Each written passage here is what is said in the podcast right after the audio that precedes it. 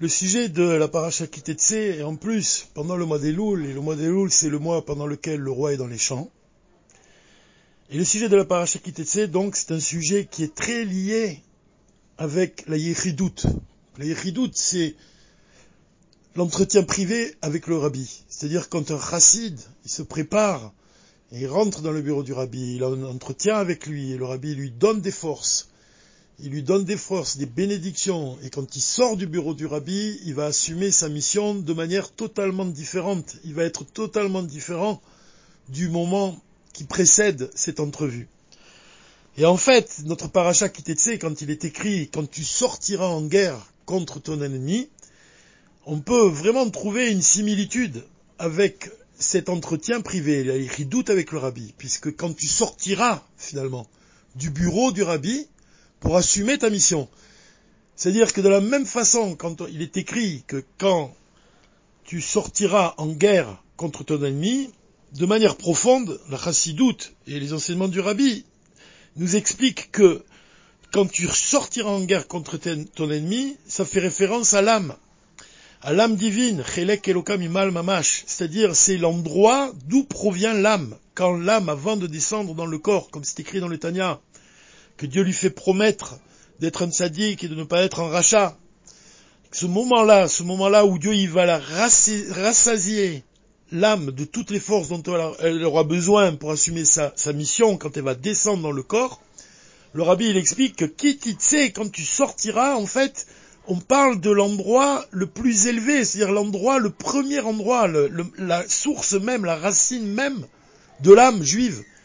Cette racine de l'âme juive, ça représente le lien de l'âme juive avec l'essence divine, puisque la chassidoute nous explique que l'âme juive, elle est enracinée dans l'essence divine. C'est pour ça que, de la même façon que Dieu y déclare, quand il dit au sujet de la Torah, j'ai écrit mon essence et je l'ai donnée, donc la Torah elle-même, c'est l'essence de Dieu.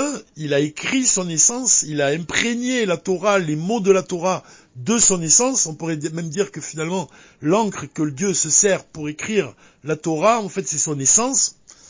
Et donc, il nous l'a donné, il nous a donné la Torah. De la même façon, il nous a donné une parcelle de divinité, c'est l'âme juive.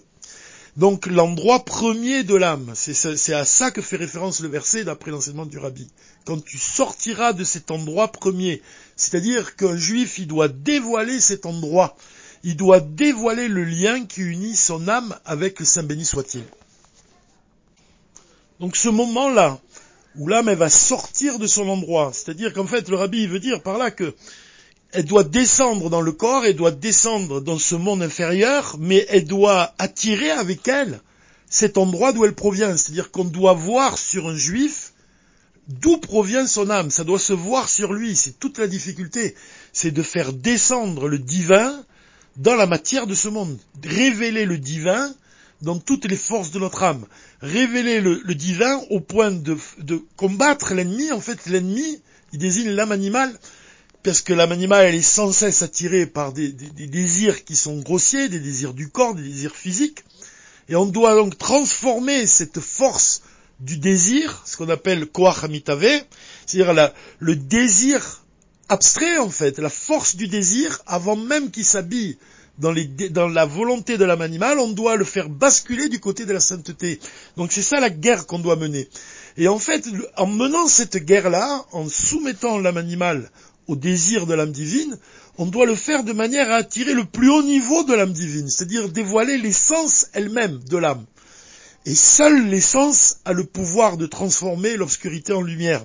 Donc quand tu sortiras en guerre contre ton ennemi, ça fait référence à ce verset que l'Admorazaken a prononcé quand il a été, su qu'il était libéré de prison, Padav et Shalom Nafshi, quand tu libéreras mon âme dans le Shalom ça signifie que quand on dévoile l'essence de notre âme, la force de l'essence de notre âme, à ce moment-là, la guerre, elle est gagnée d'avance, puisqu'il n'y a rien qui peut s'opposer à Dieu. Et quand on dévoile la, la Chelek Elokam Mamash, quand on dévoile notre parcelle divine, rien ne peut s'opposer à elle. Donc c'est ça, dévoiler la racine de notre âme. C'est vraiment ça, le, le sujet de Parashakitetse. Et donc on peut comprendre à présent, c'est que de la même façon quand un juif, un chassid, il se trouve dans le bureau du rabbi, c'est comme quand cette relek Elokam Imal Mamash, quand, quand cette parcelle de l'âme divine, elle est unie à Dieu, alors à ce moment-là, elle reçoit toutes les forces, et de la même façon, un racide, il reçoit toutes les forces du rabbi, et quand il descend dans ce monde, il peut assumer sa mission comme il convient. Maintenant, si on revient au contexte du mois des Louls, quand on parle du fait que le roi des rois, que Baruch le Saint béni se trouve dans les champs. Alors évidemment, il y a plusieurs enseignements sur le, champ. Il y a plusieurs enseignements qui sont basés sur justement le fait que les, attributs de la miséricorde, ils brillent pendant ce mois des Louls, donc une facilité est donnée aux enfants d'Israël de se rapprocher de Dieu.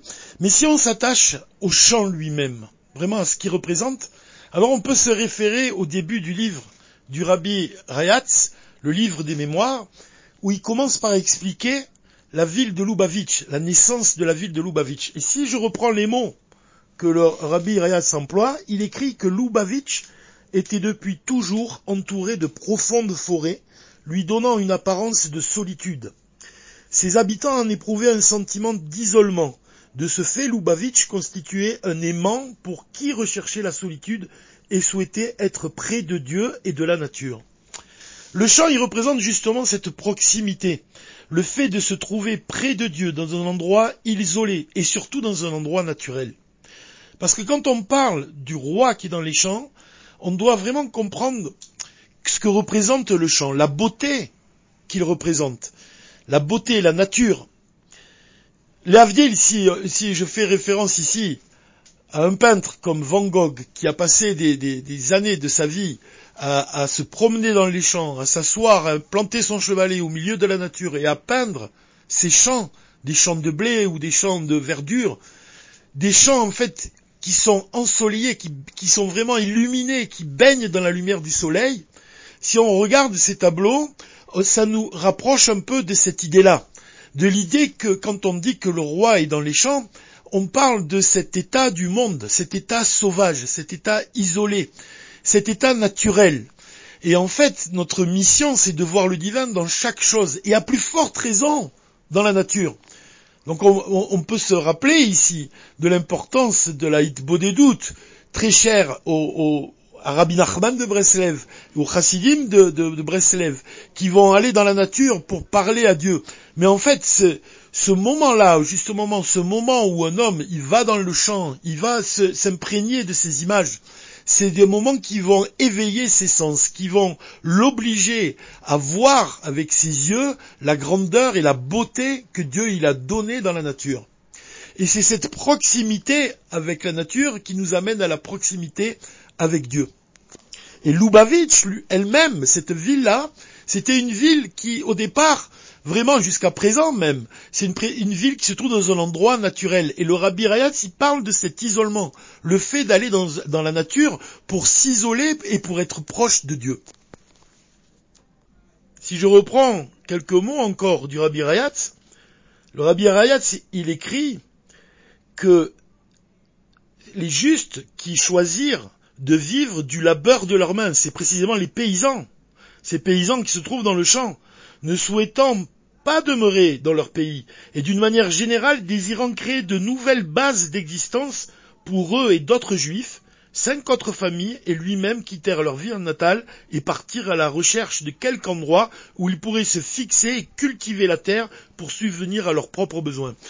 Ce travail-là, le travail d'un paysan, d'un juif qui va travailler la terre, en fait, ce travail de, récolte, de planter des graines, de, vraiment de semer, de labourer, de creuser, en fait, ce travail, il évoque tout naturellement le travail des mitzvot.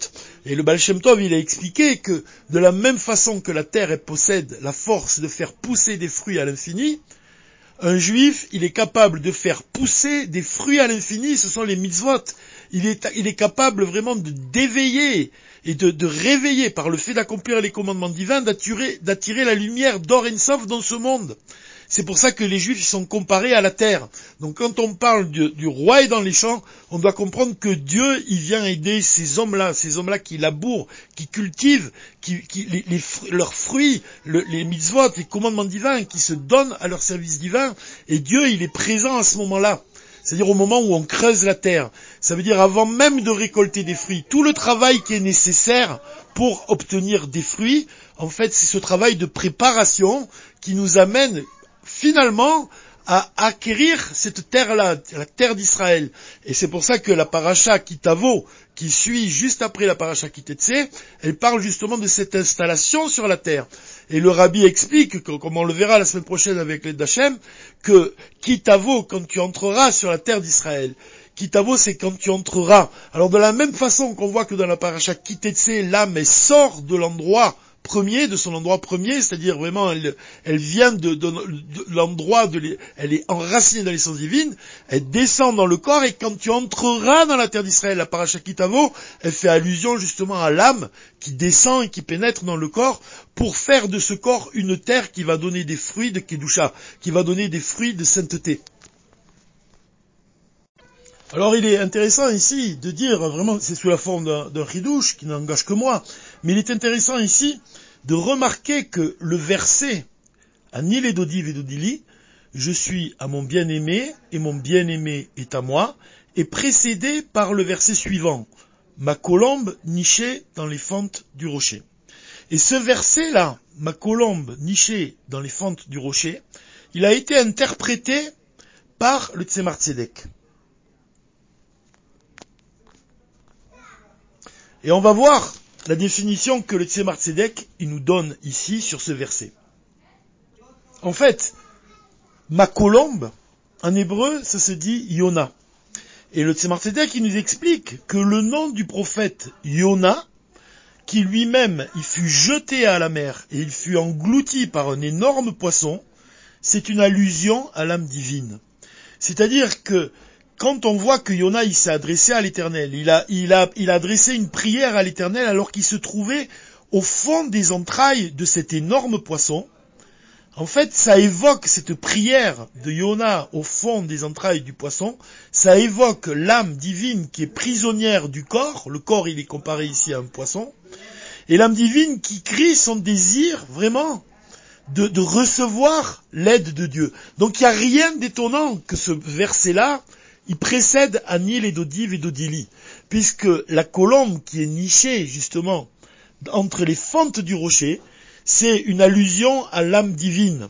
C'est une, allusion à l'âme divine qui prie, qui crie Dieu, à l'exemple même du son du chauffard, comme on l'a expliqué, le son du chauffard, il exprime un cri qui est au-delà des mots, un cri qu'on ne peut pas exprimer par des mots. Ça, c'est la prière de Yona qui se trouve à l'intérieur du poisson.